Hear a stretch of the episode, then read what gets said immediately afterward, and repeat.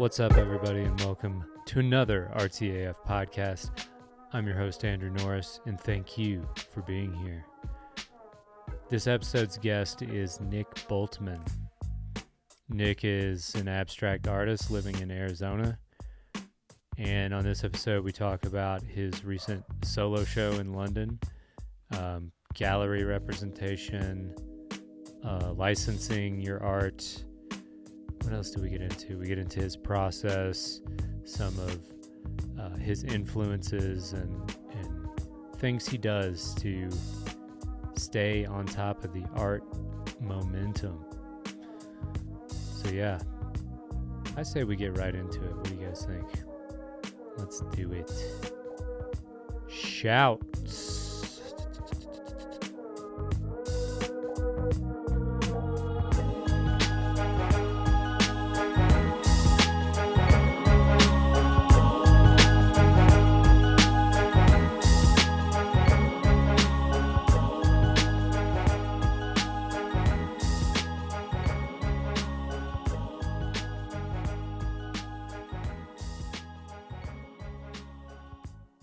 Gonna do a clap. All right. Hell yeah. Dude, I can't hear you. I'm just joking. Shut the fuck up, dude. Oh my gosh.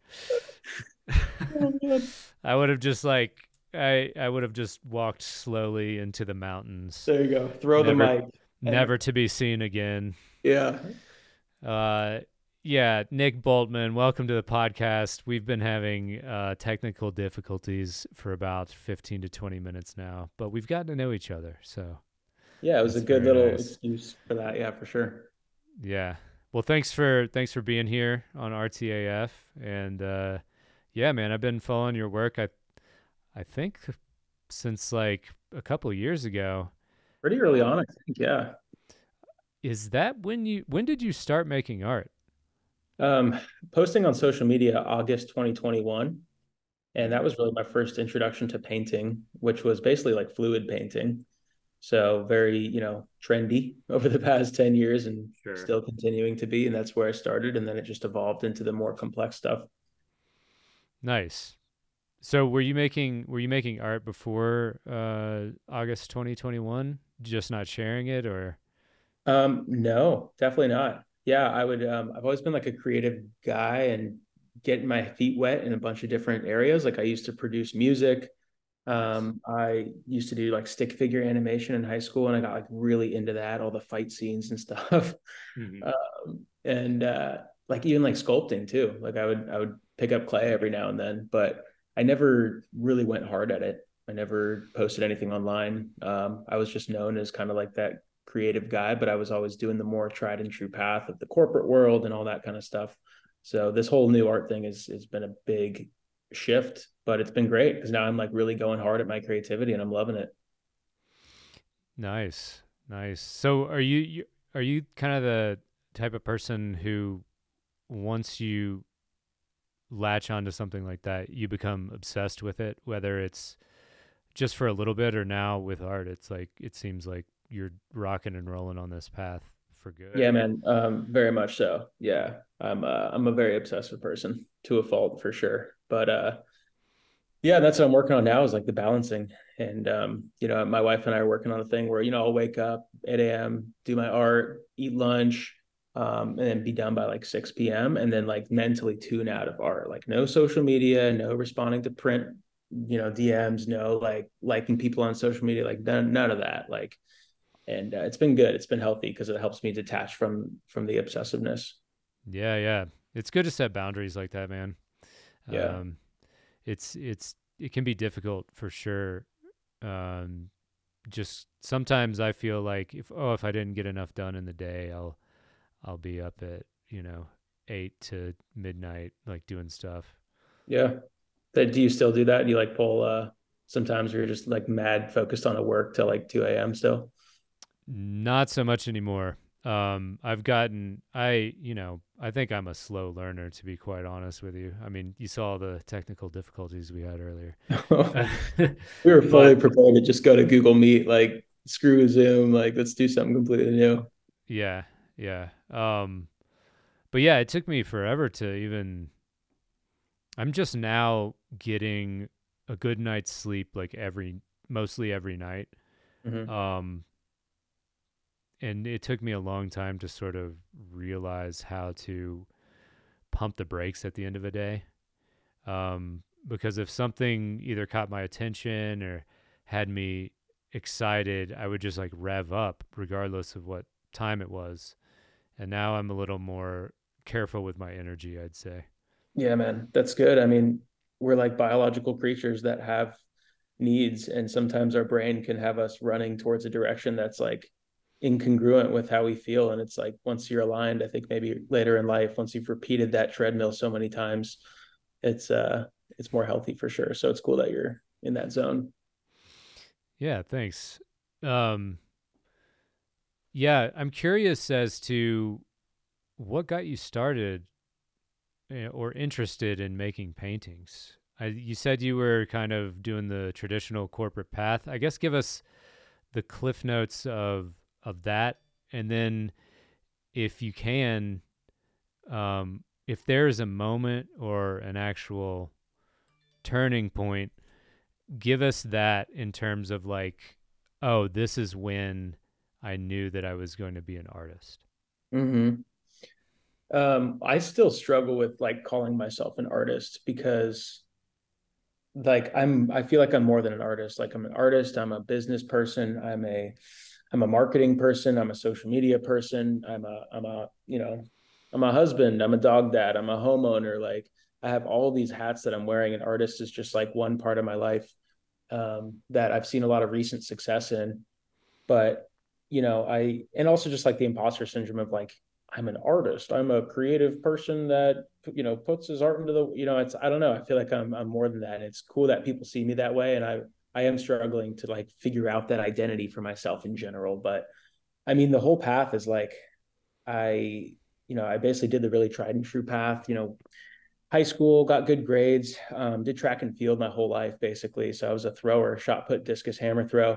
My dad almost nice. went to the Olympics in it and he kind of got us started at a young age and so you know it was pretty instilled in me that you know sports were super important and succeeding and trying to you know beat your personal best and stuff like that. And in high school i was i got eighth in california for shot put. I was like the smallest guy out there but i had some pretty good technique. And ultimately that is what got me into cal poly um, where i studied industrial technology and did that for four years and eventually worked at schneider electric and you know, then did sales and then did COVID software sales. And then ultimately, like, I think I was just kind of like burnt out on the path of doing something that didn't like align with my soul. And I kept trying, you know, where I, I would like, I'd have days where I'm super motivated and I'd hit my numbers. And then certain days where I'm just like, what am I doing?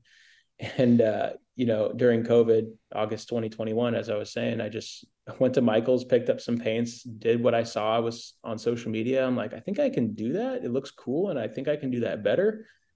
And started posting my stuff. And like every video just kept getting better and better, generated this audience. And I think your question about, you know, when did I know I was going to become an artist?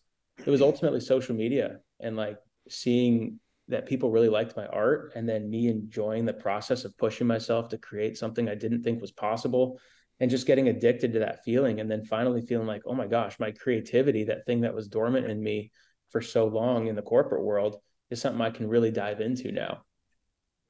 Beautiful. That's awesome, man. Yeah. I love a good like I was in the corporate world and now I said I said to hell with all that and I'm being creative with my life. That's great. Was it was it scary at all? Like uh I guess financially?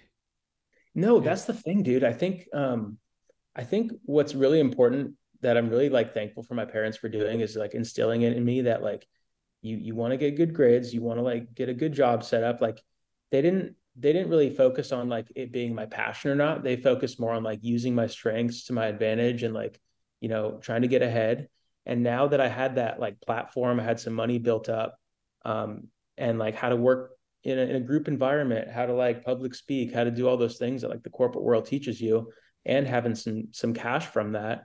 Like, yeah, it was hard, and like I was depressed for sure. Like for a year, I was on antidepressants. I was seeing a therapist, in Pennsylvania right after college, actually. Mhm. So like it's it's not amazing, but like I still recommend for at least me, like people to go through that to if if they're not like fully brought up in like a creative space or like know what is for them creatively, at least like the the corporate world helped me get a foundation and then from there i was able to you know get a house and have a garage to play in for for painting and stuff and i had all these like business and marketing tools and skills that like the creativity came after that so i was actually really thankful for the whole path Nice. Yeah, absolutely. I mean, yeah, I didn't know what I wanted to be until what I wanted to be. I mean, like I think I I struggle with the whole concept of identity at all. Like you know, I I have a dog as well. I don't know if I consider myself a dog dad or uh, you know, um it's all all these all these terms for what you are are totally uh, provisional kind of a thing where you're you you do you put on and take off the masks as necessary i guess um but yeah that that's um yeah i just i was also i think the difference is like i was just very rebellious for not even not even any real reason you know just to be rebellious. Maybe that was just part of my dna and uh i i really wish that i would have had a bit more of a stable foundation but i think i am uh i might be terminally unemployable unfortunately. Uh i can't stay i can't like hang with something i don't like for very long. Yeah. Yeah the only thing i found made it worthwhile is like if you got a good boss if you got good coworkers you can Yeah, at yeah. least kind of like float through while you guys all kind of commiserate about your day-to-day tasks and that makes it worth it. And like 20% of my mental energy is about like meeting my kpis and doing all that but again i'm just like thankful my my parents instilled in me and then i saw like the value of going for that early on um, putting my head down grinding doing all that so then now i can really integrate all that into this creative thing That's beautiful, man. That's so awesome. Um, yeah, I didn't take to any of the lessons my parents taught me until I was about, you know, 30. Yeah.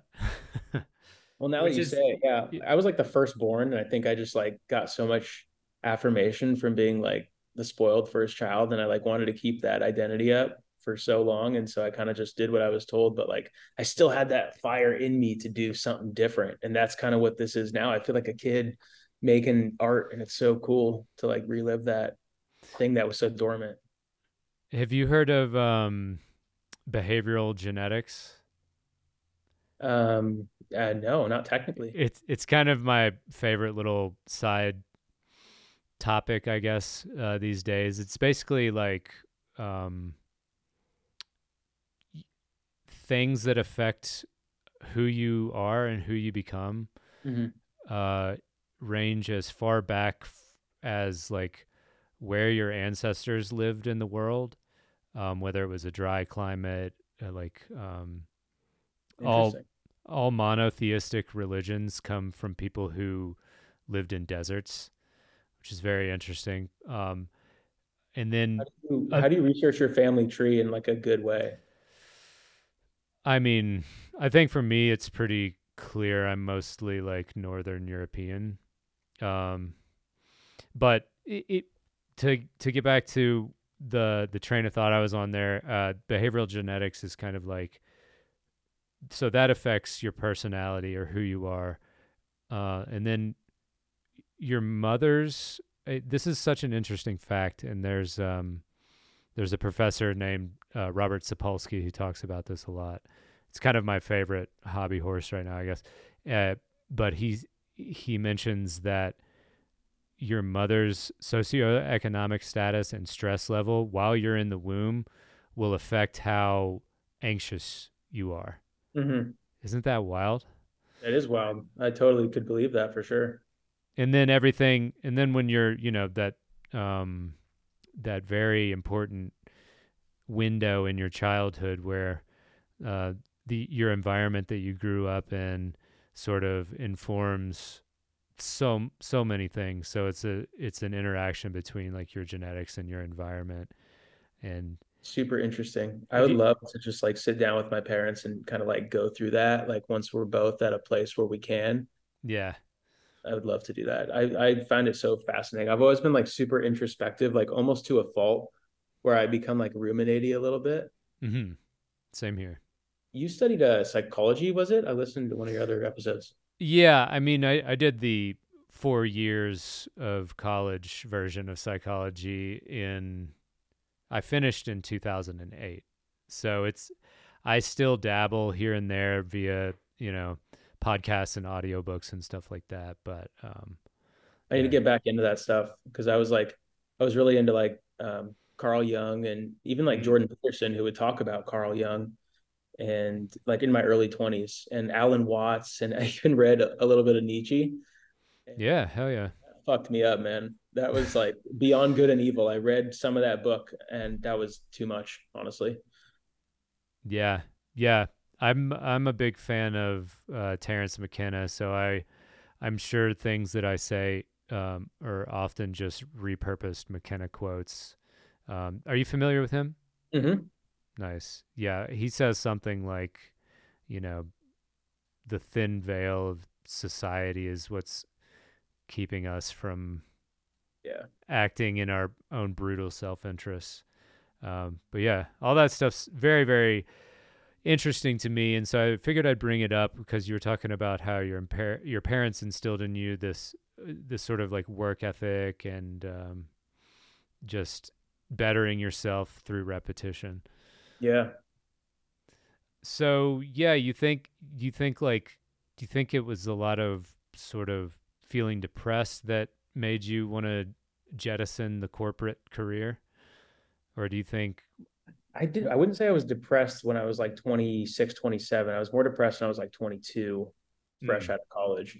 Yeah. But I think for me it was just like you know, I'm I'm chugging away, I'm doing my job, I'm I'm you know, doing whatever. I, I kind of need something new. And I was such like a big leap to just go from like, you know, posting these little dude, you gotta see my uh my YouTube. I posted this video that was mm-hmm. the first day I painted and it said, you know, parentheses two years ago.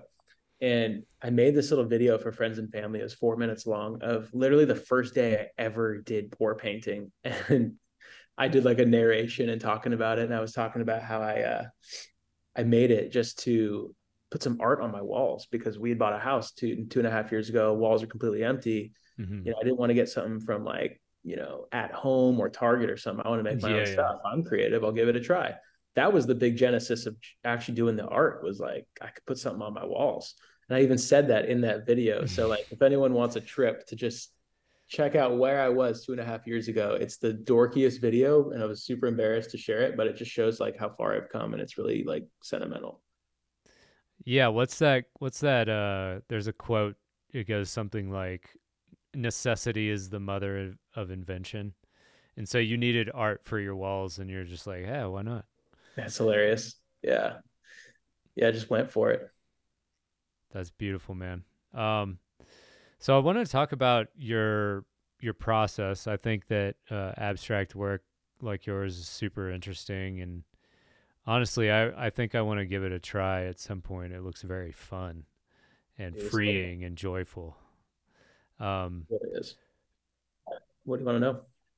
Yeah, I guess. How do you start? Do you just start with like a color palette, or how are you?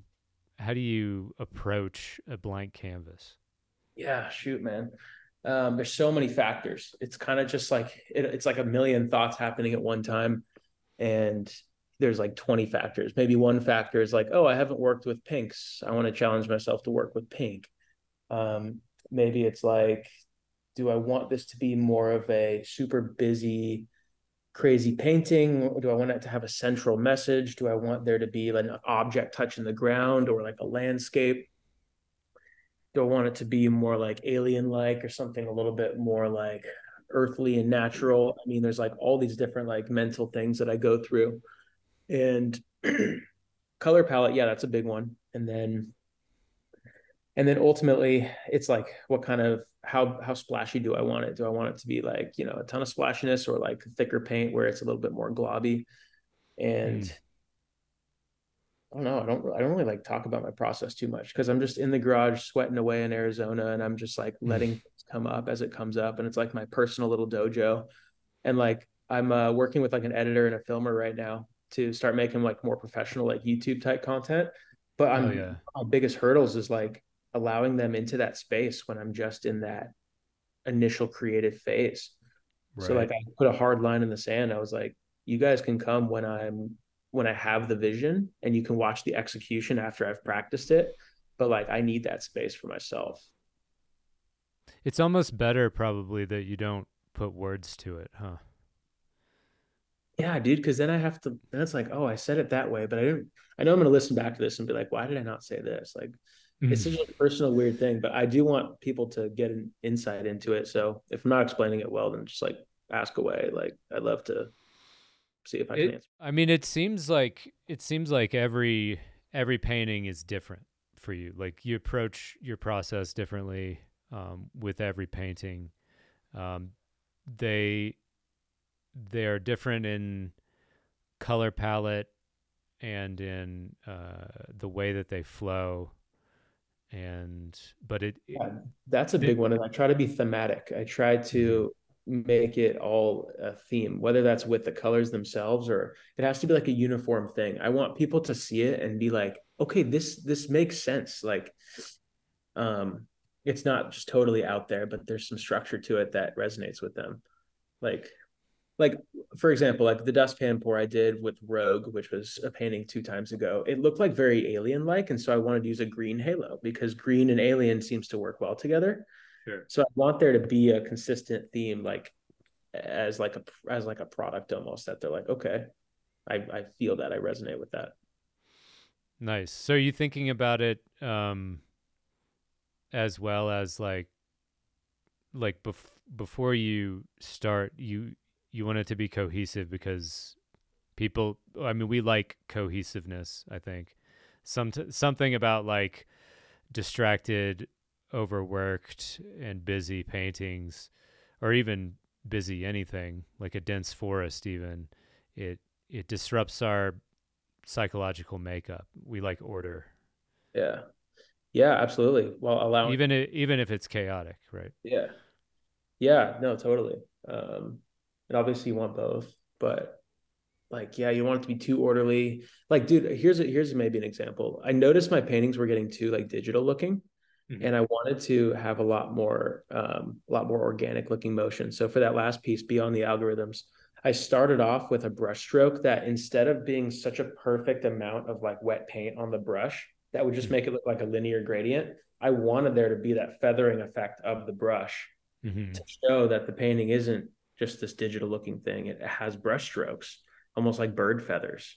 And when you combine it with the digital effects it just unlocks people's like mind of like oh there's this effect and this effect. That's amazing. That's awesome. Yeah that's uh, so it seems like there's a theme of of balance going on. I think so. I hope so.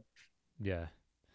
Yeah and you were talking about balancing like work and life earlier um, with with like set time boundaries which I think is really smart. And I think I think artists can benefit from that because in my own experience I've learned that it's more about a healthy, consistent rhythm rather than like a mad outpouring of one night of genius and then you you're like, "Oh man, maybe that that was the best painting I ever made." And then you come back the next day and you're like you you feel a little bit differently about it now that you're looking at it rather than in in the process of making it. Yeah, absolutely, man. It's like the fresh eyes and like I was saying earlier, like we have needs biologically, and if we blow through those because we're just hyper focused on something, that we can miss details, we can rush, we can. It's just going to create more rework in the future. We're not going to be happy with the end result. You just have to like be patient, work hard, be focused, and just have the end goal in mind. Mm-hmm. Do you resonate with that? some yeah more and more now i think when i was an artist just starting out i thought that i could you know just sort of uh, right. Slap it together. yeah, yeah, figure it out. I mean, if you were to look at a lot of my stuff from, I think around s- seven years ago is sort of where I started to get some shit together. Um, but yeah, anything before that is just a lot of it's busy, a lot of it's overworked. Um, there was this sort of feeling of like this painting, you know what I mean? Like this is the one. Right, right. And, and I think that's sort of like a fallacy of of creativity, thinking that like what you're working on now is going to be the life defining masterpiece Yeah. of of all time. And I think that uh, artists are sort of portrayed like that in in media. Like, oh, you know, when people talk about, um, you know, post how do you say it, post-humanist work uh, of people like you know Dali or Picasso or whoever, they they tend to use like flowery language Mhm. like this was the defining moment in his career right. cubism but really he needed to pump out uh, picasso in particular needed to pump out work from the blue period and and needed all that uh, training in like classical art making to you have to know the rules to break the rules i guess hmm and so it's it's all kind of this like journey rather than hmm, you know thinking this is the one and I, I think a lot of artists are influenced by just that kind of an idea that's out there Dude, yeah. And God, I resonate with that so much. Like when I finish a piece, I really think it is the end all be all. This is like my my opus piece. This is my uh and, and when the gallery, like so I, I'm partnered with Red 8 Gallery and we have a defined pricing structure, but I always try to go like up and up and up because I'm like, my work's getting more technical. I love this piece. It's my best one. yeah yeah yeah They're like, no, man, you got to keep the pricing the same. Like, and like every piece, and then like give it a week, and I'll look back at the piece, and I'll be like, okay, this is in line with some linear progress. This isn't some huge step jump, you know. yeah yeah But yeah, and like what else you said? You said how like people will analyze some famous artists, you know, result, but really the artist's intention from the beginning was different than what society is like analyzing it as, and I think that's funny too. yeah i mean that's the cool thing about art right is that everybody gets to have their own hot take if you will of especially with abstract what it means to them. We're like almost making nothing. Like i get comments sometimes which are like a good reality check. It's like bro did a whole lot of nothing or like bro created just the most awesome nothing. And i'm like i kind of like that because like yeah. i don't even really want it to be something. Something yeah. Yeah. I mean it doesn't need to be you know? It's how you feel man. It's it's how you uh it's whatever you feel when looking at it. Like all my work is is seriously like whatever you think it is is the right answer.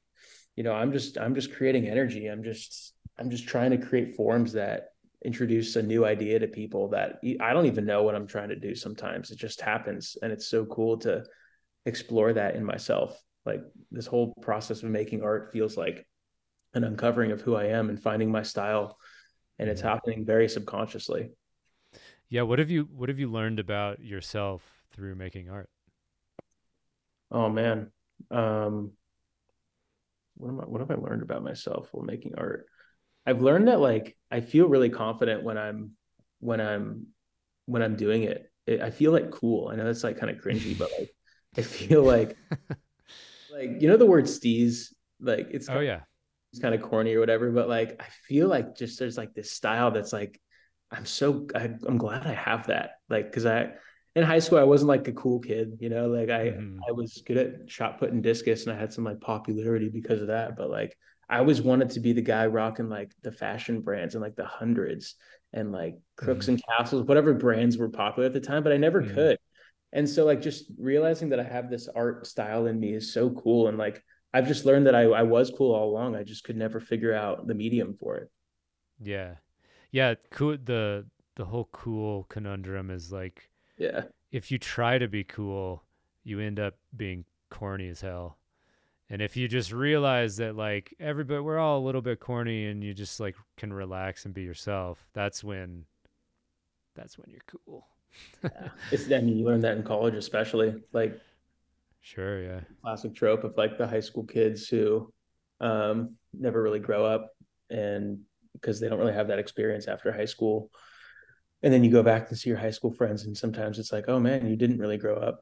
And sometimes mm-hmm. college provides that opportunity to find yourself and whatever. But I mean there's tons of different paths for people. Sometimes it does. Other times, yeah. people just yeah. I, I don't know. I've I've been uh, I I love exploring. I think more than anything. Yeah. Um, as I grow older, I think that that's that's been kind of my the thing that makes me tick is just like exploring a, a new state when I moved out to Colorado and mm-hmm. with art I like to explore different motifs and and uh, styles, I guess, over the years. Yeah.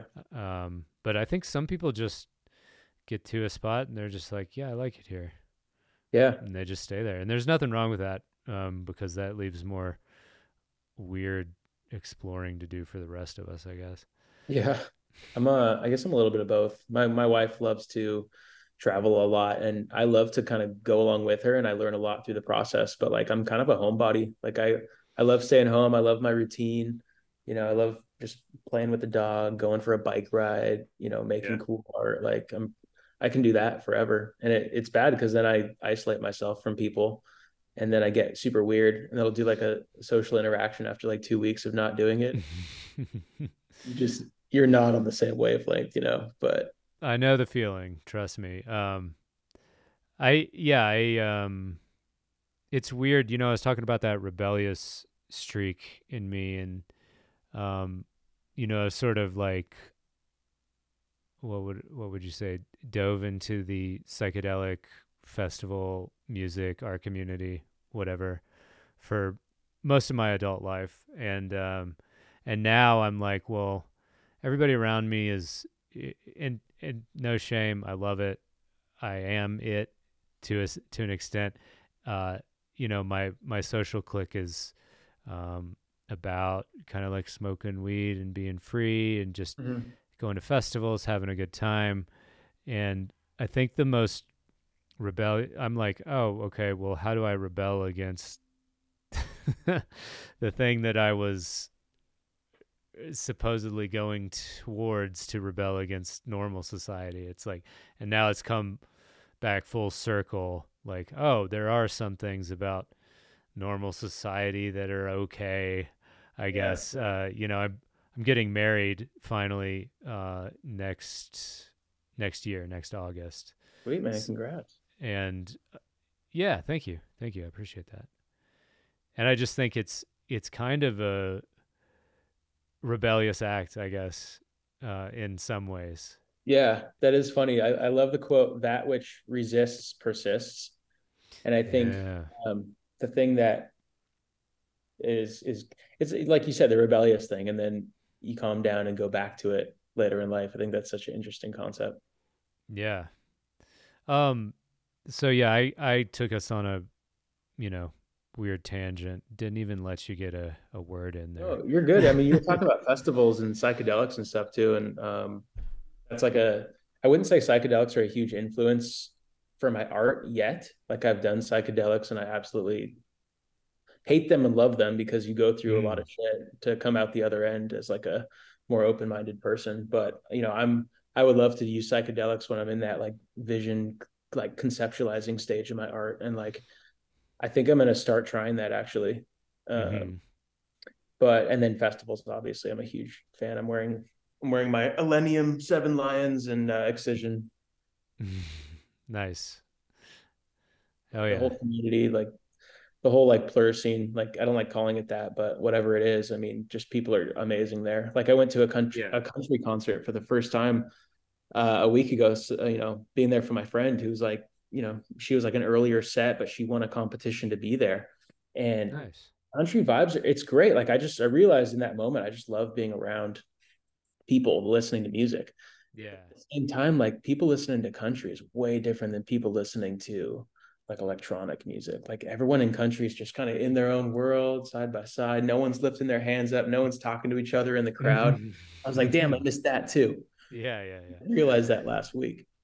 What? Uh, who was like who is headlining the country thing? I probably don't know them. Uh, God, some something. Pretty, Jon Pardi, Pr- Pr- John. John Prine. No, he's he's sorry, he's no longer with us. Okay, know. Eric Church was the next day. Mm. Yeah, You I don't know him? any of those guys. No, no. They're big. I think they're like kind of B list, maybe not A list, according to my friend, but um, it was a pretty big thing. Yeah, fifty thousand people. Wow. Yeah. Yeah. Can you imagine live painting at one of those things? dude I've heard you talk to people and you, you yourself did it and uh you know what's so funny is bobby cruz who i've kind of become social media friends with he he's like dude Nice. paint with me and i was like bro i'd be so nervous to do that are you kidding me like no way like, it made me feel comfortable like like i could but i'm like my type of art's different I, i'm not going to get out a bunch of masking tape around people like I mean, I mean, people do, you know? yeah i don't know Yeah, people tape stuff up all the time. Like, um, yeah, you're familiar with Further, correct? yeah yeah Okay, yeah. I, those guys. I mean, Oliver. I've I've watched Oliver Vernon. Basically, at uh, I think it was a Clips Festival. He Mhm. spent one day just taping stuff off. oh wow yeah it i was really wild. It was. I was like, that takes so much patience from my standpoint, because oh, especially at that time, I I was just about just like Mhm. you know, like going for it, making making stuff up as I go along. But it's I I admire I admire all most forms of creation, I guess. Uh, um, and but especially that to have the the patience and the sort of like foresight, I guess, uh, to to just spend one whole day in front of people on a big mural, um, just taping stuff up. I was just I was just like, yeah, you know, Uh, but yeah, like we were saying about like live painting. Um, did did you ever you did live painting, right? I've seen like videos. I still do from time to time. Yeah, I mean, not so much anymore. Um, I think I I got a little too burnt out on it uh, for a while, so I do maybe two or three, four gigs a year. Uh, Okay. I I live paint every year at Electric Forest. That's uh, the one festival I will still uh, go to because it's, I guess, financially feasible to go there. Uh, you'll- it's kind of guaranteed, but not guaranteed, but guaranteed that you're going to make some money. the sales cool. Yeah, yeah. Um, I think the reason I got burnt out, and I've discussed this so much, so apologies to longtime listeners, but like, is that I would go go to festivals and work my butt off and come out like in the in the red, you know, being like, oh damn, I lost 200 bucks Mhm. this weekend.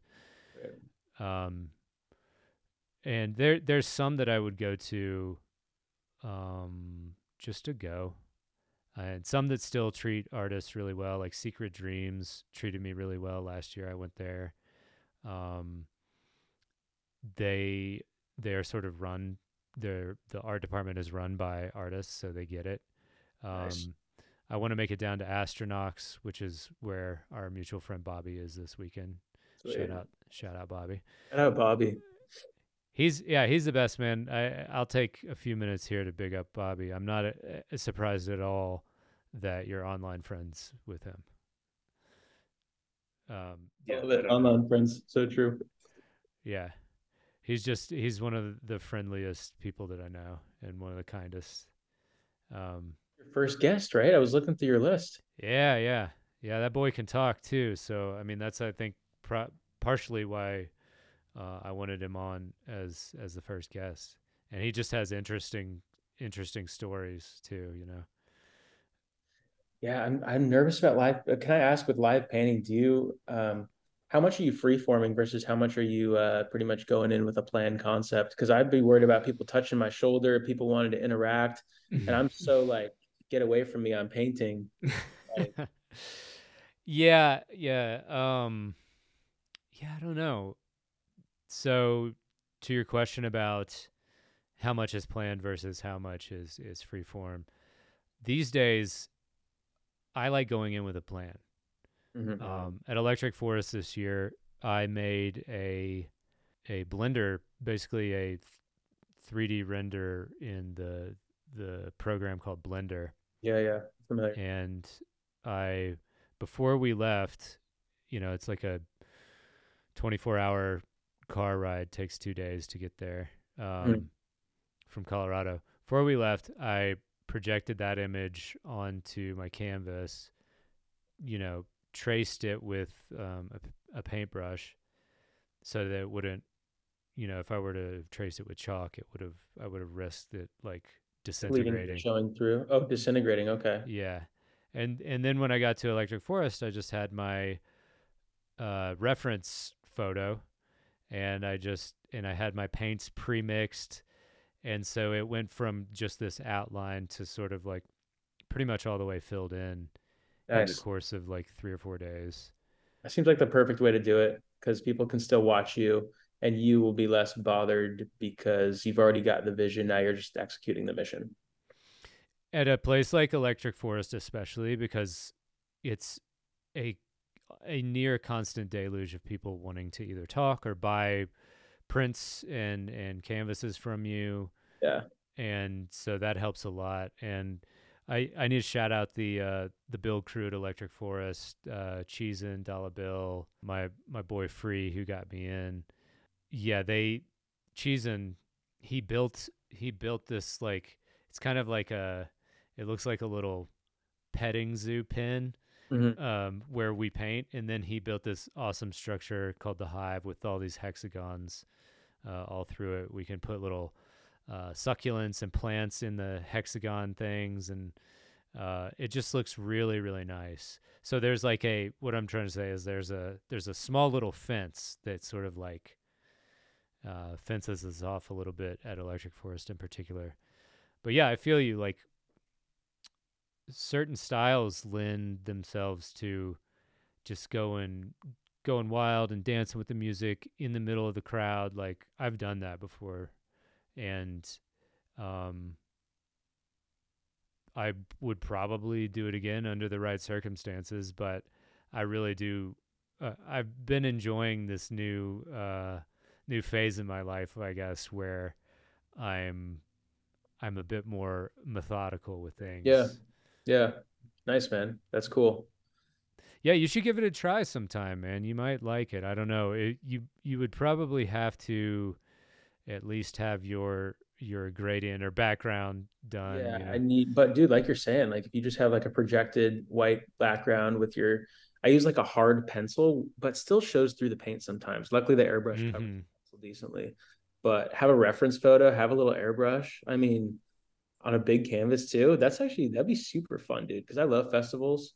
Like Electric Forest is one I've been wanting to do forever, and it just hasn't lined up. I've done EDC twice, um, which is I don't know a little different now. I feel it's like like a little harder. Like the bass pod stage is just growing and growing, and it's way more dubstep and and rhythm and that wonky stuff that just makes you want to like thrash your head. Yeah. Yeah, what's that like uh what are what are some of your like outside influences? Um I mean it can also be artists as well. Uh-huh. Um but I usually, you know, movies, books, music, art, um anything that comes to mind. Yeah, like um if we're on the festival topic, like one of my dreams has been to incorporate my art somehow with certain artists, like like Subtronics and Excision, obviously pretty mainstream dubstep Mhm. artists, but like when I see their stage their stage presence and their visuals and these explosive abstract forms and these like accelerating stuff coming at you, I'm like that inspires my work. Like when I was watching Excision, that was one of my favorite sets. And I'm just like, dude, how can I work this into my art? I would love to somehow make their album art or do something like that. Like that would be a that's a huge dream of mine. Um, so yeah, that kind of music. Um, when I'm bike riding and I'm just like listening to music, like you know, whether it's drum and bass or some like funk type stuff or even like dubstep, electronic, whatever, like, and I'm just like carving through trails, doing little jumps, like that energy um is is the coolest feeling to me. And I don't know if that like inspires my work. That's just something I really love doing. And like that kind of energy is, I think, that same thing that I bring to my paintings when I'm making them. Yeah, okay. So yeah, that was I I just have the the word biomechanics in like capital letters here on my notes. Okay. And you mentioned you were track and field. You you threw uh, discus, shot put. I mean, a lot of your work is very like it just has this nice feel where it looks like you're like you've embodied those types of activities or or just some kind of like feeling of like surfing or flowing gliding along it that seems to me to be a, a big part of your work dude i'm actually this is the first time i've had like a art conversation with someone for longer than like 20 minutes like mm-hmm. about like the specifics of my work because like friends will usually just you know they'll like we'll talk about art for five minutes and it'll be like social media stuff and the business side of stuff but like it's yeah. you're making shit go off in my head i'm like okay wait yeah my track and field background my like my motion my my animation stuff that accelerating stuff that i just love doing of course that's in my work and like you're right i design around that initial organic motion and mm. that is like a forever captured moment in time that i want to design around and amplify and complement and that's why I think like maybe that's why I'm like kind of blowing up online is like people see that as like a new style that that hasn't happened before and it feels so personal to me and I, that's what I love about it. Um, man, I've I've actually never thought about that. I'm glad you brought that up. There's there's an artist. Her name is I think Kat Katrin Katrine Fridriks. Oh, oh I love her work. Oh my yeah, gosh. Those but I rows that she does. Holy. Yeah, yeah, yeah, yeah. It reminds me a lot of, of some of the stuff that you do, but I think her her tagline in her bio is something like um, capturing velocity or something like that. And yeah, I think that that that sparked me to sort of ask that question. I guess is uh, a lot of um, a lot of that work feels like sort of an embodied like sort of Zen Tai Chi right. movement that may be inspired by like physical activity. Like my friend Zach Jackson had has a lot of work like that. It's more it's more like precise, uh-huh. uh, detailed stuff nowadays. But he That's had a ratio. ZJ ratio. Yep. Yeah, I love stuff. Yeah, but yeah, just this like sort of capturing this zen moment of like feeling those those bristles on the canvas, you know, or or I guess throwing that pain.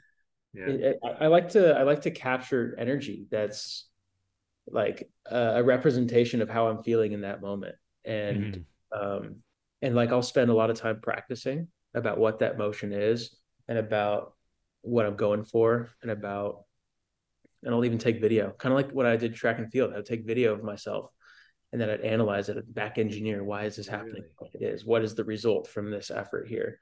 Awesome. So I'm pretty comfortable doing that. I do like a lot of like technique ratio, paint ratio type stuff where it's like 75% versus 60% water mm-hmm. or this pouring medium or this amount of silicone.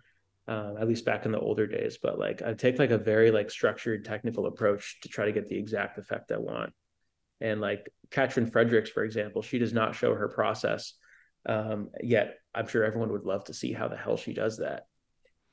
Um, but that plus like someone like Costas, I don't know if you're familiar with Costas. I don't think, not off the top of my head at least. He does these big brush strokes, probably like you know like my big ass three foot brush. Yeah. Um, I think I got that from from him actually. I, I saw him doing these, and this all happens within two seconds. It's just this cool flowing form and he'll call one of his paintings like secrets of the sea and i just like damn that's so cool mm-hmm. and so mm-hmm. integrating that technique plus Katrin Fridriks technique plus like the neon stuff and i just want to see if i combine all these like really cool instantaneous elements of art like what is possible and that's i like to call it action painting even though like mm. jackson pollock was considered action painting but like sure, sure. But like my action is maybe different maybe it's velocity painting so i'm trying to figure out that identity too yeah yeah yeah, you know, the words that we put to genres of either music or whatever. Yeah. Um, yeah, it would be cool to sort of create your own. Yeah. I would I would say like um it's hard to categorize stuff for me sometimes. Um I know like but action painting sounds great, but I guess you said Jackson Pollock already sort of has that put his flag. look up action painting on Google. It's it's the splattery freestyle stuff, but there's not much like intention to it. I feel, and there's not much story to it. It's not thematic, and so you know, I like velo- I like maybe acceleration because I love the feeling that that growing of going from zero to 100 in an accelerating way, and like I think a lot of my work shows that with the splatters. Like the only the last 20% of the dustpan throw is the really organic thing that happens in midair that like a, mm-hmm. a human would like struggle to conceptualize or like paint by hand. And that's like where the magic of it is. And i love to amplify that and design around it and utilize that into the work. And and also like not overwork it. Like a huge thing i've learned is that if you try to overwork stuff it's going to have inconsistent energy. And there's something really special about that initial intuition that you design around. And um, that's why i do all the practice attempts leading up to it. Nice nice. Do you play disc golf at all? This is going to be a hard left turn but uh have you no ever played disc, disc golf I, I could see myself liking it i play real golf pretty unsuccessfully but yeah i'm pretty unsuccessful at disc golf but um you're talking about throwing discus on uh, track and field and then also you were talking about taking little practice shots with your uh, with your paintbrush, um, right. and so it made me think of uh, all the unsuccessful practice shots I've been taking uh, recently. Yeah, uh, oh, I think I see like Steven Cruz. Uh, like he like designed some of them, maybe, or I don't know if it was him. He plays. He definitely plays, plays and he has some discs out there. I'm sure. Um, nice. Yeah, I mean, it's fun as hell just to take a completely non artsy topic. Uh, but yeah, it's kind of, I guess I, I could tie it back in with that sort of like when you really toss a good disc, it's sort of like that fluid motion of, of making a really expressive brushstroke. There's mm-hmm. no, it's not forced, uh, but there's enough, there's enough power behind it to make it meaningful. And maybe you came very very close to the target. Yeah. Uh, yeah. That's good metaphor. Yeah. I'm trying. I'm trying over here. I'm stringing it all together.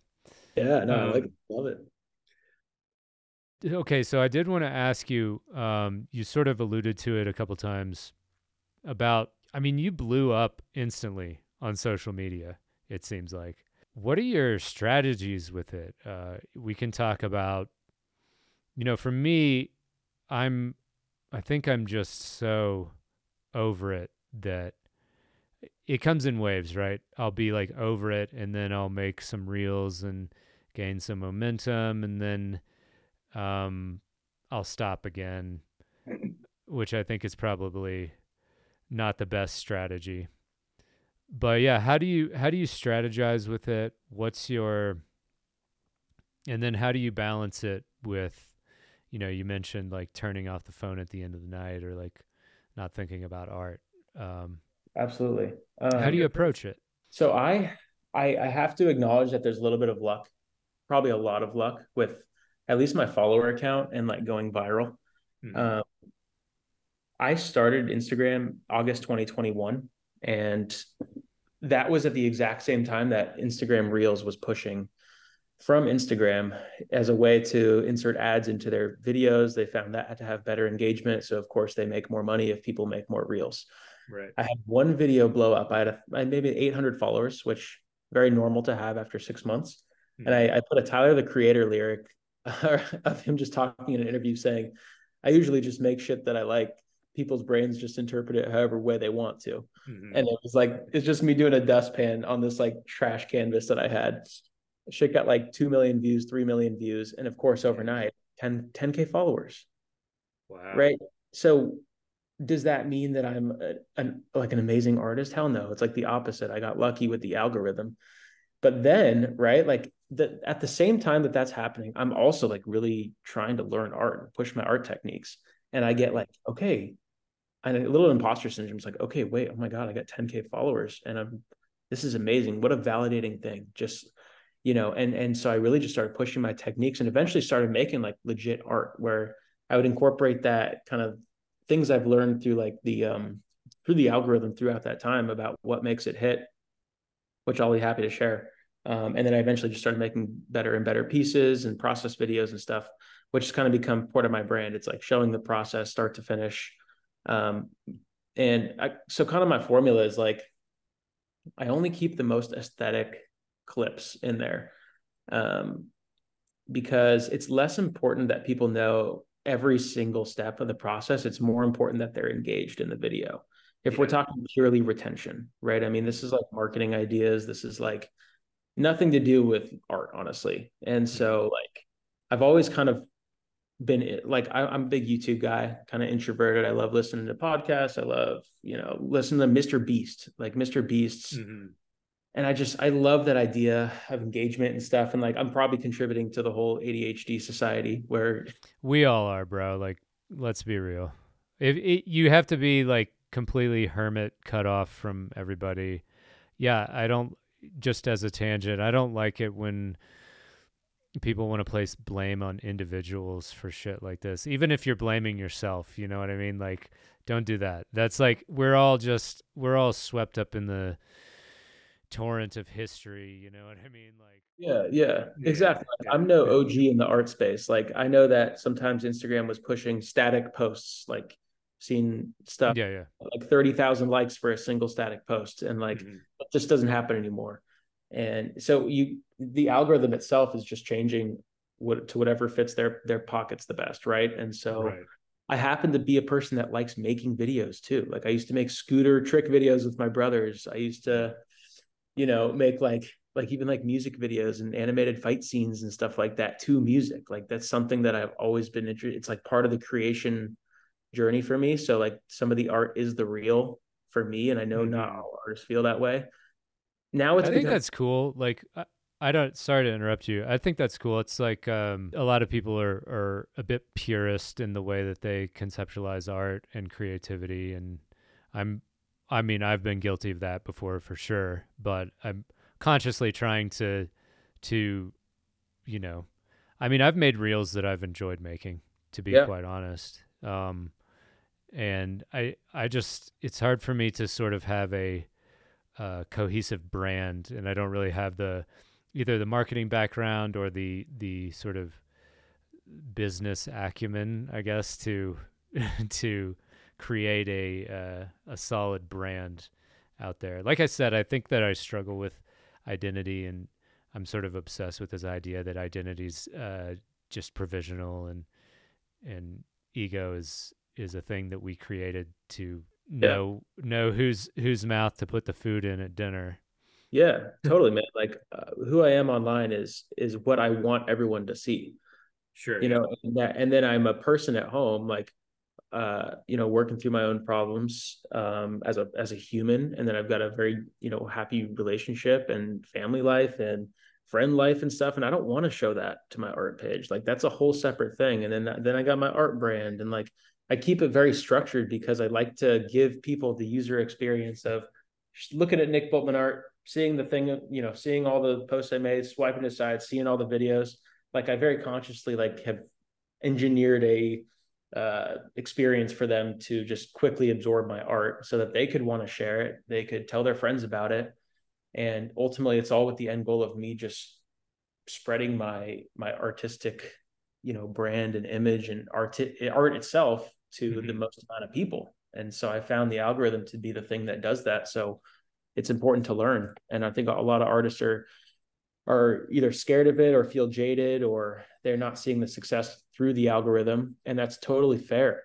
I was at i was at the same amount of tiktok views and followers for a whole year. And then i had a video a video blow up two weeks ago they got 20 million views. Damn. for the stupidest video bro. Like it was it was my wife and i's five year anniversary right mm-hmm.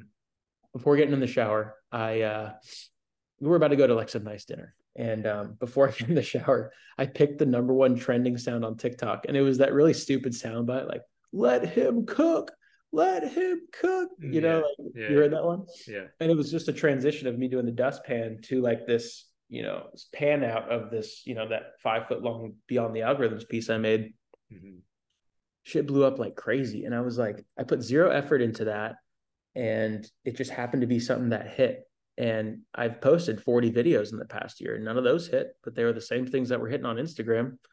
So if you mix your Instagram, your TikTok, your Snapchat, your Facebook, your Reddit, even, mm-hmm. I know Reddit's mm-hmm. kind of frowned upon. You're not really supposed to do too much self promo, but like, I and YouTube, right? Like, I just yeah. I want to get big, so I'm willing to do that. So I'm my own marketing manager. Hell yeah, yeah. I think uh, I think a lot of success in the art world, um, or on the internet at least, you have to sort of embrace the marketing uh, side of it, and you have to just keep keep working. It's all about momentum, really. Is sort of sort of what I've learned. Oh, totally, dude. And like I've learned recently, like I was doing a lot of show promo on Instagram, and I mm-hmm. found to get a lot less engagement because yeah. I think when people get to the end, what's the call to action? Go to a show in London. No one's going to share that. Like, yeah, yeah. What do people share? They share a single you know piece of art start to finish they feel like they completed the journey by watching it they feel good you know they want to share that they like the end result they like the feeling they went through and that's way different and so now instagram saw me as a guy that was getting 50k views per video where i'm used to like 500 mm-hmm. and it, it took me like a few videos after that to start getting back up into that that range i was used to and so like you said the inconsistency i think instagram part of the algorithm is biased towards like almost like you have to be making like cinematic masterpieces like once every week or two just yeah, to be yeah. on the radar to get that momentum. Mm-hmm. It's crazy, dude. It's like it's absolutely crazy. I, I have a technical question about this. What kind of camera are you using? Are you just using your phone camera or do you have like iPhone 14 Pro? Nice. With the Oliver Vernon background. Hey, nice. Um, yeah. I have an iPhone 7s, uh, so it's a little, Time a little outdated. yeah, I know. I know. I think I have a big I have a big paycheck coming in, so uh, I might yeah. I might invest in that. Um, it really helped. But yeah, yeah. You so you just put it on a tripod and um, just go to town with it. Yeah, or even you know hold it to my chest and do some mundane activity like an airbrush stroke or whatever, pulling off masking tape. Yeah. Um, but kind of like what Mr. Beast says, like one of the parts of the formula is all about like a hook, you know, uh, retention and watch time, and then some kind of um, cathartic moment at the end mm-hmm. where there's some kind of uh, reason for people to watch that they gained from the video. Yeah, right? like the and finished. Like, yeah. Yeah, usually a finished piece. Usually it's super aesthetic you know, people do get mad if you don't show the full piece enough. You know, some people like flash it at the very end for a second, and then you got comments like, "Oh, I wish the artist showed the whole thing." You know, so mm-hmm. like, kind of just and think about like the videos you like watching. You know, mm-hmm. Obviously some of them are like kind of cornball or whatever with trending sounds and stuff, but like really feel like why did I watch that to the end, and then kind of back engineer that and apply it to your own art, and that's a formula for getting success online. I think. Hell yeah. Yeah. Thanks for breaking that down for us. Absolutely. I do it's like I think you know I've I've heard it before. I'm sure other people have heard similar things before, but for me especially it's like hearing these things repeated over and over again is it's about for me remembering mm-hmm. more than it is say like rather than just being like okay I've got to make a reel just like throwing a reel together thinking about these things from the principles rather than like just being like, oh, Instagram wants me to make a reel. Um, and yeah, I mean, I've noticed that when I sort of put a little bit more effort into it, uh, it tends to get a bit more traction than it normally would. Yeah. I, I hate when Instagram does that. It's like, make a reel out of your highlights. The, yeah, yeah. cornball feature that isn't going to give me engagement in the first place. Yeah. Like, imagine pushing this on people and then disappointing them with the lack of views. It's just like, you know, they don't, I don't know. It's super cringy. Like that Instagram even pushes that sometimes. Yeah. Yeah. Well, I, I would hope that people understand, I guess, the sort of flip side to social media at this point, um, in terms of, I mean, where do we start? Like, uh, misinformation and uh, eh, you know comparison with other people in sort of your social circles and just all these things not being that great for you. Um, but since since we're artists, you know, we're sort of uh, beholden to to participate, I guess. So um, yeah, I guess it just bears repeating that like, you know, don't doom scroll too much. Totally. After Dude, I see it as a vehicle to to growing my art career. I don't see it as like a representation of who I am as a person, etc. I mean, if people saw my art and then like compared it to theirs, they don't see that I put in 120 hours. They don't see the really mundane masking. They don't see me sweating in my garage, losing 10 pounds because I'm like hustling so hard to get this done. Like I've gotten so emotional, I've like cried after pieces before. Nice. This little polished video for people and yeah it's it's just like any other social media page you know if you're comparing your looks to someone or etc like you don't know that person's reality and um it's just good to keep in mind i'm glad you said that yeah yeah i've had this idea that i don't think i'll ever pull the trigger on so i'll just share it um of making an instagram or a tiktok called like the anti highlight reel and just just showing just showing being stuck in traffic or waiting in a line or like yeah a, a, rough emotional time or something like that uh, yeah it's like just, fail blog without being so sensationalized. It's like more mundane. Sure yeah just the the mundane brushing my teeth you know like i love it. shit like that. Uh, so maybe someone can take that idea and run with it. I would i i need no credit. I would only like to to see that out there in the zeitgeist, even though if it's a it's a small grain of sand pushing against a, a mountain of of highlight reels. Um, CAF at the caption, and then you repost it, and then it goes viral, and then you're like, "Oh shit, this big brand, I gotta keep going." yeah, yeah, yeah, yeah, yeah. That'd be too ironic. Well, that's what I think about the podcast that I I I like uh, that I missed when I wasn't doing it all these months uh, was that it's just a built-in brand where I I'm just talking. You know, it doesn't take doesn't take that much to sort of build a brand identity. I guess I don't know. It's just an ex- exploratory podcast with artists, and even sometimes not not visual artists. You know, like the last two podcasts I did were with uh, a musician and a comedian. Yeah, Sol Psilocybin, right? Mm-hmm. Yep, that's my boy.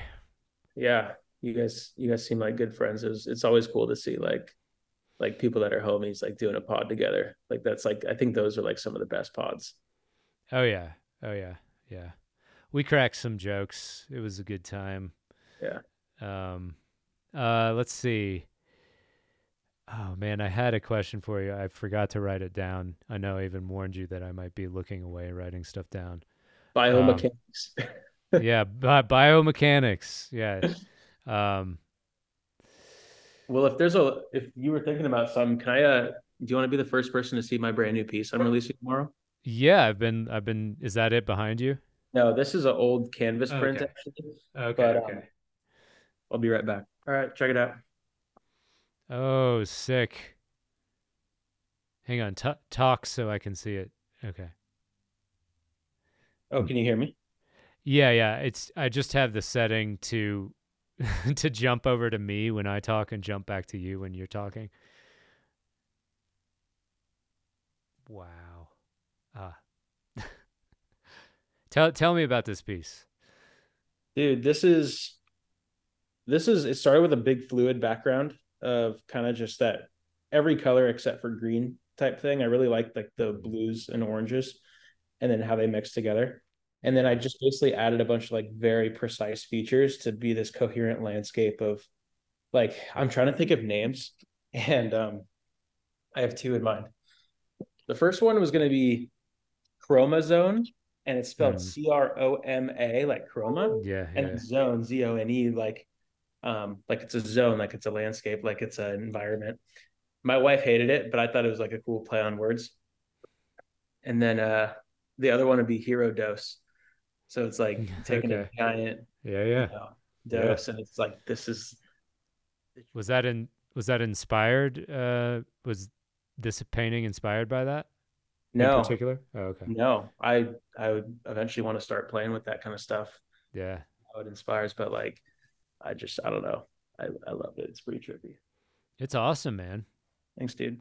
Yeah, good job. Yeah, you're you know you're pushing you're pushing your own style there. I like it. I like it. I'm trying. Oh, yeah. Trying to see how far I can go. I I, I like Chromazone. I'm a I'm a huge nerd for puns. I like it. Good. Just and, just to put my two cents in there. No, honestly, dude, I appreciate Apologies it. to your I wife. was so but... excited. I was so excited when I thought of it, and I texted her right. she shot it down. That's okay. We usually don't actually agree on like a lot of uh a lot of like the naming and artistic stuff. So sometimes it's a, if she doesn't agree, it's like okay, maybe this makes sense. Yeah, yeah, yeah, yeah. I, I like the painting a lot too, man. Good job. Very good. Very nice. Did you um, remember the question? No, I I was curious. Uh, usually, I ask this question like way earlier, but I think you you sort of alluded to it. Do you have do you have any sort of practice outside of you know waking up early, um, and then working for you know a solid eight to ten hours, and then cutting yourself off? Do you have any other practices that that help you?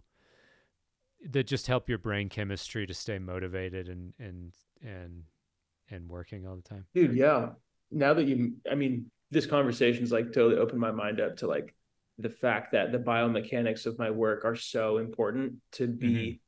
smooth and effective and powerful and that's why i work out i've grown up working out and I, yeah. I swear by it for mental health and just for feeling like confident in the world and so um, my wife and I do a lot of hot Pilates where they blast the room up to 103 degrees and we just yeah. let our asses off doing movements and it's amazing. Um, when I wasn't injured, I was doing a lot of power cleans and bench press and a lot of like fast twitch muscle movement type stuff. And um, so yeah, working out is a big one.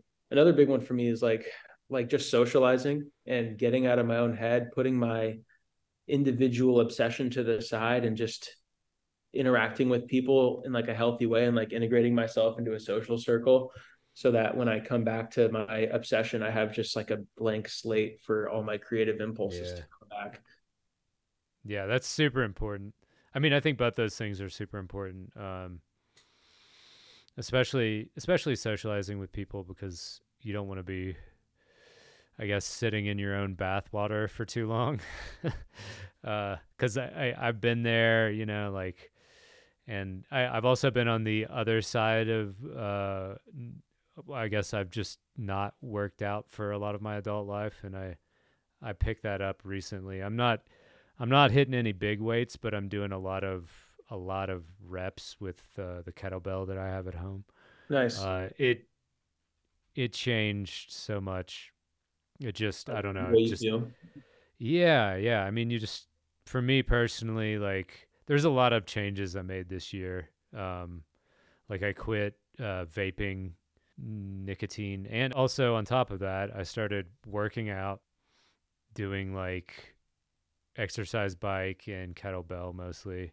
Um, a little bit of journaling. Yeah, just going to bed on just simple shit like going to bed when I need to and not pushing it and and getting enough sleep. Just yeah. changed my life this year. I think it I think I needed that after uh, after sort of taking over a year off of the podcast and and just sort of you know just sitting in my own bathwater essentially. Right. Yeah, man. It's like those simple routines that are um, so habit forming eventually, and it just like creates so much fertile ground to have like a effective life. Mm-hmm. And um, yeah, no, that's awesome, man. I'm happy for you. Yeah. Thanks. Thanks. And yeah, I I just wanted to reiterate that yeah, I find I find working out to be extremely beneficial, mostly for my brain. I think. Yeah. Um, I don't know, and my emotions. Um, it's really helped a lot. Dude, so, yeah. I'll be um, I'll be back in ten seconds. I need to turn the air up in my house. Okay, getting hot in there. Yeah, it's too cold actually. Oh, too cold. All right, all right. Yeah, but we had some insane weather in Arizona this summer. We were uh, I don't know if you heard like 45 days of 110 plus degree weather in a row. That is fucked. I know. No, no thank you. Dude, my uh, say to that. Yeah, my uh, my bushes in my front yard, which have been here for apparently 30 years, um, half of them have turned brown, and I couldn't bring them back to life. So it just shows like these grandpa trees are are very uh, they got roasted. Damn. Yeah, that's wild. I mean, I live in a what I consider to be a dry climate here in Colorado. Uh, but that must that just must be intense. It sounds just insane. Imagine like working in the garage. I was preparing for my show too, so I was sweating away like crazy. I had my dad come out. We were going to install a whole AC unit in the garage, and um, we ended up just getting a swamp cooler, which yeah. just pushes condense. It was like the perfect thing for Arizona. Oh yeah. Like it helps dry my paint when I'm doing like a dustpan pour. I need a day to dry it in the garage. It like keeps flies away. It was like mm-hmm. the best investment for working in the garage in summer Arizona heat. Yeah, yeah. My old house had a had a swamp cooler rather than a, a, an AC central air, I guess. Right. Um, and I loved it. Like at the end of the day, I could just blast it. We lived in a pretty small house. We could just blast it for like an hour. It would drop the temperature to like sleeping temps, which for me is like about 67, 68 degrees. Oh, wow. That's low. Uh, I, yeah, I don't know. Like, I, um, I think I mentioned this in my last podcast, which will come out tomorrow. Um, but I, I treat my sleep now like a lot of people with food allergies or like um, food restrictions treat their diet. Like everything just has to be kind of just so. I'm very sensitive to like if I if I sleep in a hotel room the first night, um, I'm not really sleeping. I'm like, this is a new space. There's something in deep in my brain that I have no control over. That's like, no, we should probably stay awake. You know, yeah. we're it could be you know it could be a five star hotel and i would probably still get shit sleep Dude, um, that's because so i'm just like new new space new space all right. Yeah. And just you can't like, even like explain it it's just that your body's doing it. Yeah. Yeah it's, uh, it sucks, it's probably but... tmi but like i can't go number two when i'm on vacation bro like three days. Really? Go dude my body won't let me. And then the second i get home you know, pet my dog, greet the dog within five minutes, I'm I'm on the toilet. So it's like it's funny how that love it. Dude, that's good podcasting right there. That's good. No. Uh, we'll take it out if you want, but like that that's good. I mean, look, I don't know. Um, so we have uh, my fiance's mom and her aunt are staying with us uh, this week, mm-hmm. and we have a bidet. Um, which I will die on the hill of like every American should fucking grow up and get a bidet. Like, what are we doing? Right. I think it's the best hygiene invention since probably like tampons or something, or to- maybe even toilet paper. I don't know. Yeah. But uh, yeah, I don't know. They're they were like. I'm wondering though, like weird about hygiene invention. Is it like I've never noticed like an issue with like the the traditional just you know toilet paper situation. Like, is it been, well, like, have you noticed like benefits in other ways? Like, I know this is here high. we go. here we go. Welcome to top tier podcasting, ladies and gentlemen. Uh, yeah, I mean, you use less toilet paper. That's for sure. That's one thing. Um, I think it helps with like what are those things called? They're not hernias. Hemorrhoids. Hemorrhoids. That's right. You don't have to wipe. You don't have to over wipe, I guess. I don't know. I just I just find it more sanitary, you know, like I think Amer I think it's an American thing too to like be like something's touching my butt. Oh, I don't want to be gay, you know, like I don't know. Like I think you're probably right. Anyway, we might cut this. I'll put this on the Patreon, I guess. There you go. Uh, I remembered. I did remember what I was going to ask you though. Um, prepping for a solo show. Uh, that's intense. I've come kind of close to that. I had like a trio show that I prepped for. It was still nuts. I think I had about five months to to finish a bunch as many paintings as I could essentially. And it was it was it was just nuts. I just remember losing sleep, staying up all night, being like, I'm gonna finish today, you know, like Yes. Yeah. That, that so, was me losing 10 pounds in my garage on beyond the algorithms, mm-hmm. you know, rushing to get it out. I was still on timeline, but it was like, oh my gosh, I, I've never worked harder in my life. Yeah. Yeah. yeah. Um, it's so, yeah, just thinking about that. And I was like, there's times where I'm doing it. I'm like, fucking line by line. And I was just like, this is miserable, but like every little step. And I, I, I have subscribers on Instagram, which I love just po- I love doing work and posting it online. Just that's such a ritual for me. I love mm-hmm. like having something to show for my progress on a day-to-day basis, but I'm not going to show my main audience that because again, I care about branding and I want to show right. them a final reveal after there's been anticipation.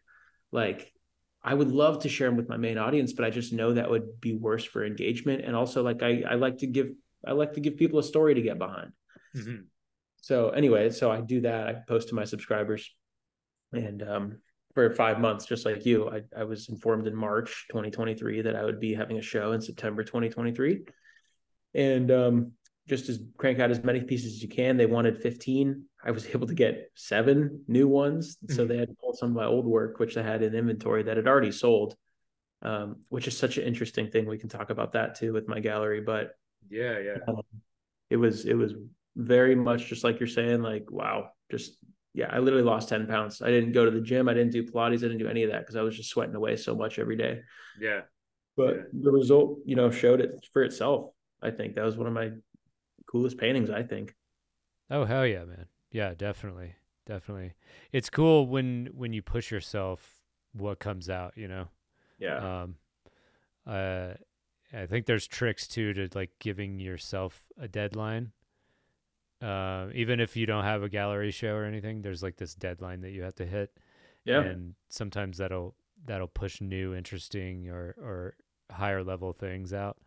As um, long as you're not over the edge, like we were talking about earlier, because mm-hmm. like because then you might make mistakes and then you got to rework and then you're going to post something you're not proud of and then you're going to you know or something like that right that that's happened to me before specifically so i've just been taking my time with this one just like mm-hmm. i don't know mm-hmm. six hours a day instead of 10 hour days and sure, uh, sure, yeah, yeah, it's been good.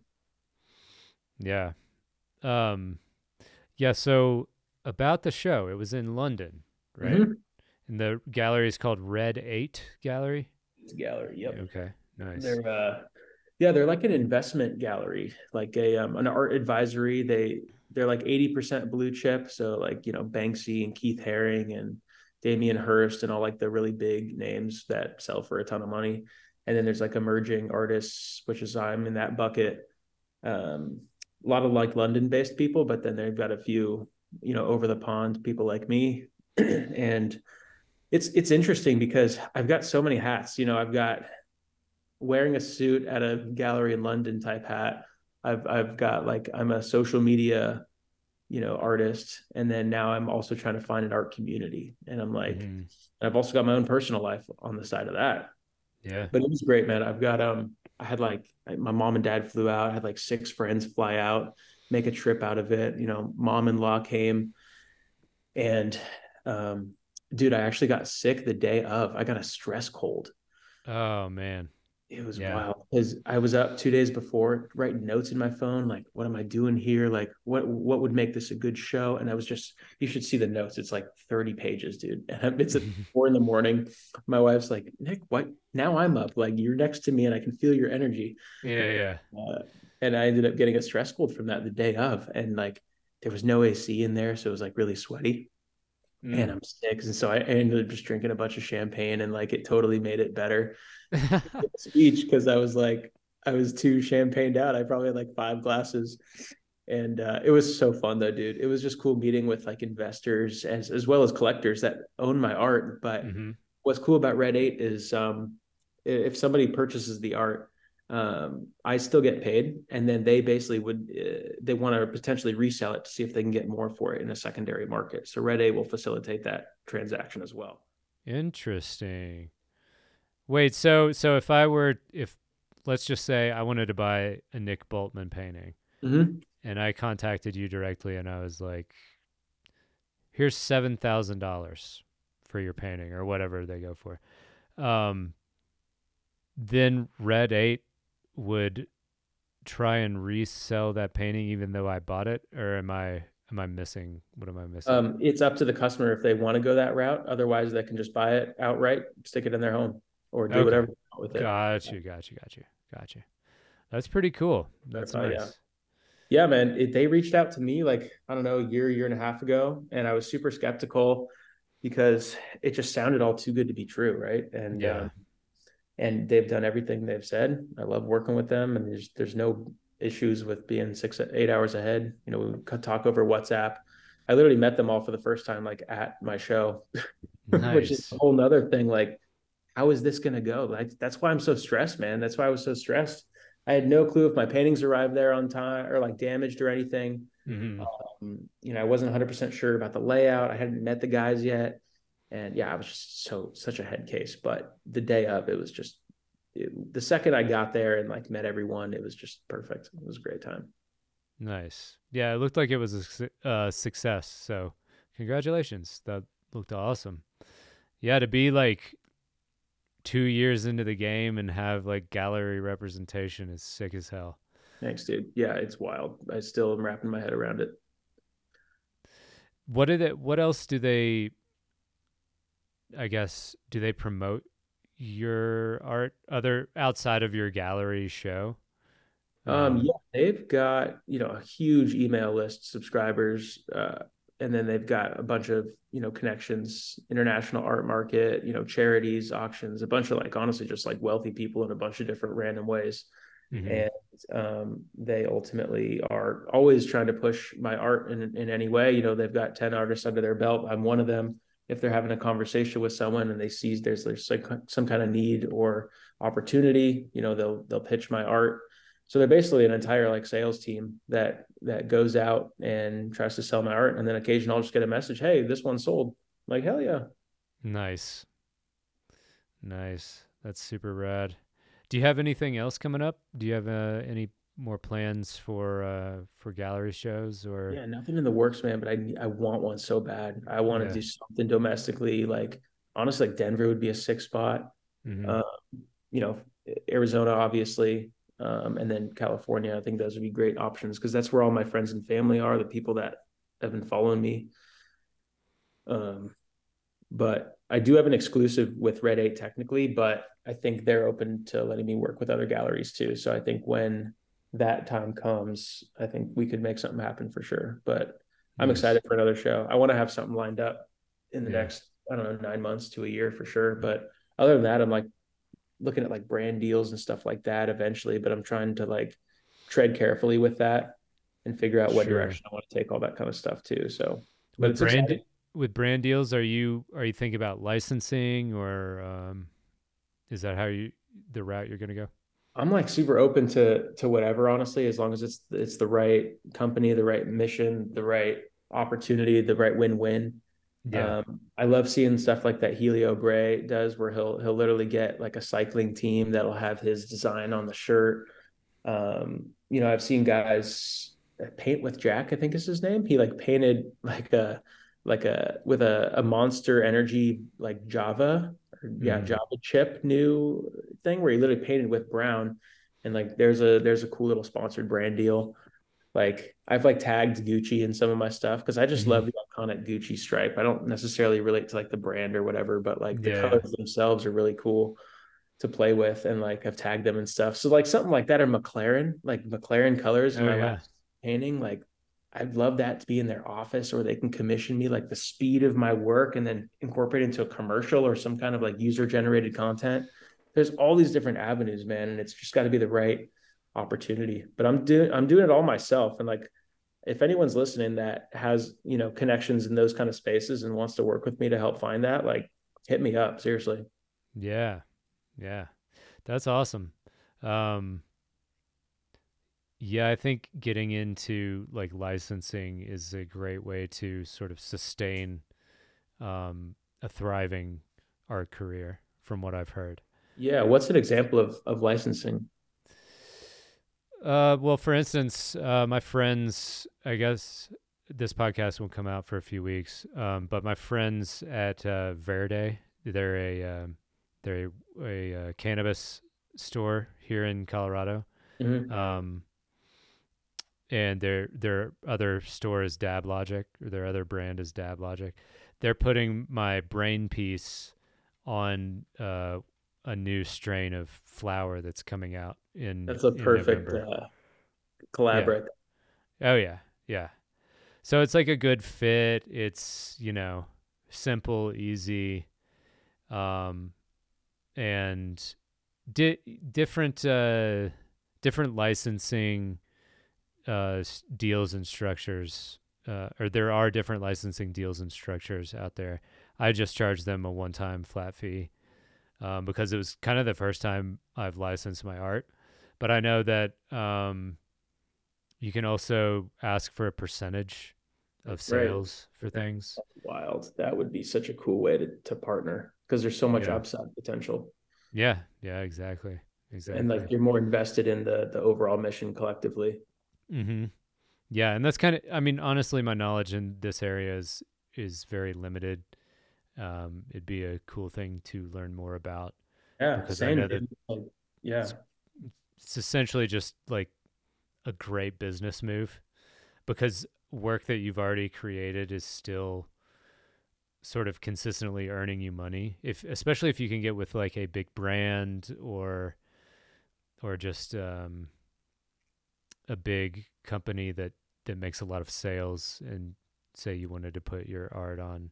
See, and I mean, I guess I'll I'll talk a little personal. Like I'm interested in working with some disc golf brands because I was just at um, the U.S. DGC, which is U.S. Disc Golf Championship, mm-hmm. um, with my friends uh, Logan and Jared, and they sort of got me in, and they've been painting murals at these like major opens.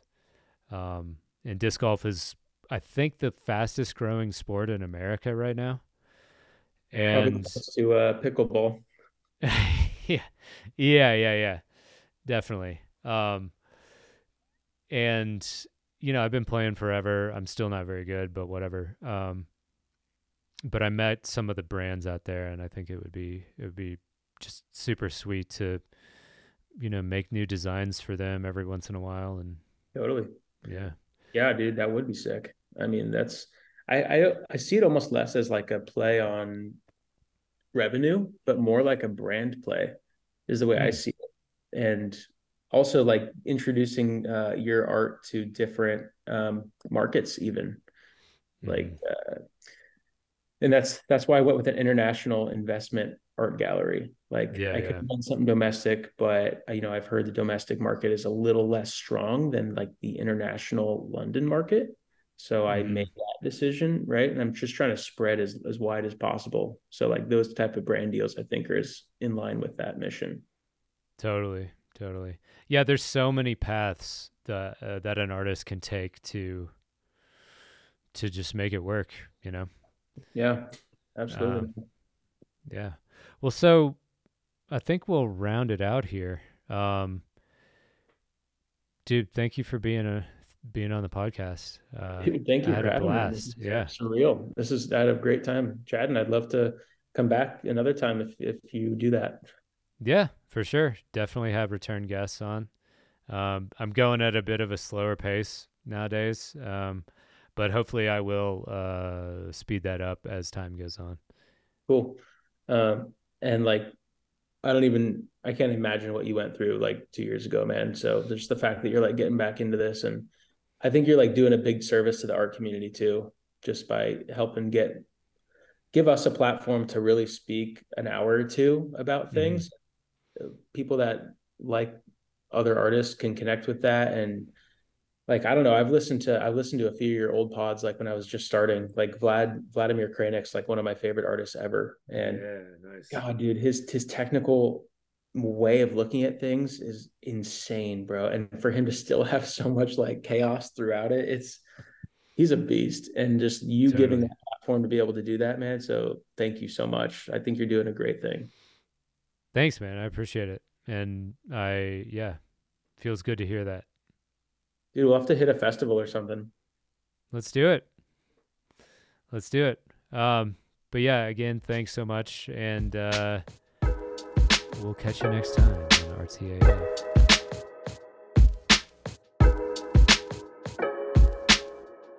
Thank you again for listening to another episode of Artsy AF Podcast. If you are interested in supporting the Patreon, that address is patreon.com slash Artsy AF Podcast. And I want to thank all my patrons. You guys keep this engine running. I couldn't do it without you go over there and check out the tiers I have available. Thank you again for listening. Please rate, review, subscribe. Do all those little things that help get Artsy AF into the consciousness of more and more people. Shout. Shout.